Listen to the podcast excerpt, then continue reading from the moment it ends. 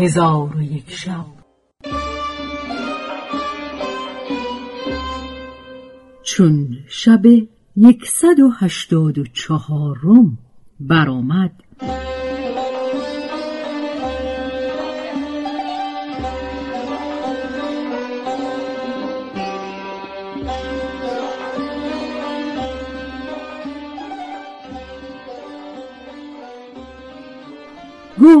ای ملک جوانبخت ملکه از دیدن قمر و زمان خرد به زیان رفت و هوشش بپرید و با خود گفت این پسر قمر منظر کیست که در خوابگاه من خفته؟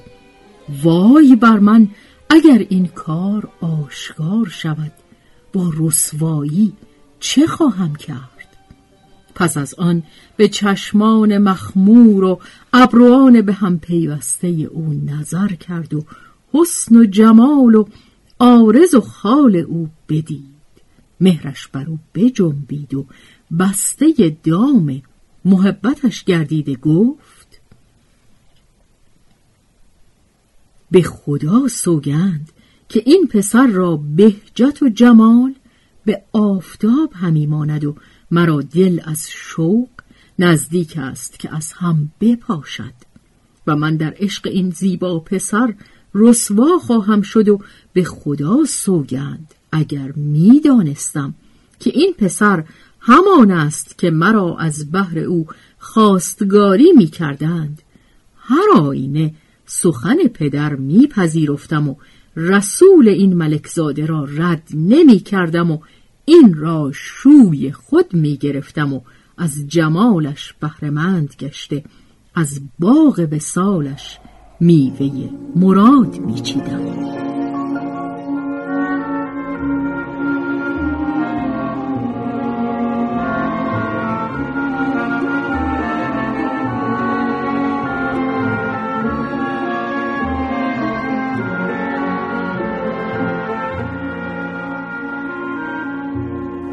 پس ملکه بدور چشم به روی قمر و زمان دوخته. به او گفت ای خاجه من و ای حبیب دل و روشنایی دیده من از خواب بیدار شو و از حسن من تمتع برگیر. آنگاه دست برده قمر و زمان را همی جنبانید. ولی میمونه جنیه خواب بر قمر و زمان سنگین کرده بود که او بیدار نمی‌شد. پس ملکه او را به دو دست بجنبانید و به او گفت به جان منت سوگند می‌دهم که سخن من بپذیر و از خواب بیدار شو و به زلف و خال من نظاره کن و بر جبین و روی من بوسه ده و دست بر شکم و نافم بنه و با من از همین ساعت تا بامداد مغازله و ملاعبه کن. قمر و زمان جواب نگفت و سر از بالین بر نداشت. پس ملکه به گفت چرا به حسن و جمال خیش مغروری؟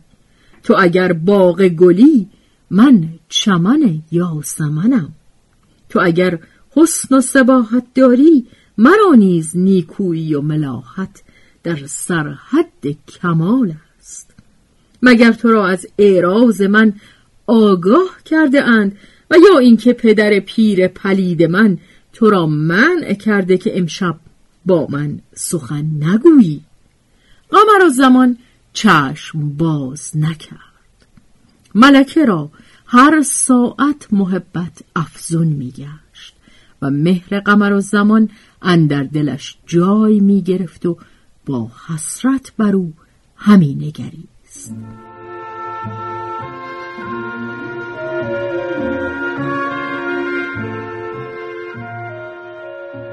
پس ملکه را خاطر پریشان شد و اندامش بلرزید و با قمر زمان گفت یا سیدی با من سخن بگو و جواب بازده که تو عقل از من برو بودی و هوش از من ببردی ملکه این سخنان همی گفت ولی قمر و زمان غرق خواب بود و رد جواب نمی کرد. پس ملکه به دور دلتنگ شد و گفت چرا به خیشتن مغرور هستی؟ آنگاه دست او را گرفته انگشتری خود را در انگشت قمر و زمان بدید و فریاد برکشید و با قنج و دلال گفت به خدا سوگند که تو حبیب من هستی و تو مرا دوست میداری. ولی اعراض تو از ناز است. زیرا که من به خوابگاه خود خفته بودم تو به نزد من آمده ای. نمی‌دانم که با من چه کار کرده ای. پس جیب پیراهن قمر و زمان بگشود و سرپیش برده گلوی او ببوسید و دید که شلوار اندر پای ندارد. پس دست از زیر دامن پیراهن دراز کرده به ساقهای قمر و زمان همی مالید. در حال رنگش بپرید و دلش تپیدن گرفت. پس از آن انگشتری قمر و زمان را در عوض انگشتری خود در انگشت کرد و دهان و دست قمر و زمان را بوسه داد و هیچ عضو در تن قمر و زمان نماند مگر اینکه ملکه او را ببوسید. پس از آن او را به سینه گرفت و یک دست به زیر سر او گذاشت دستی دیگر به دو همایل کرد و در کنار قمر و زمان بخسبید چون قصه به دینجا رسید بامداد شد و شهرزاد لب از داستان فرو بست.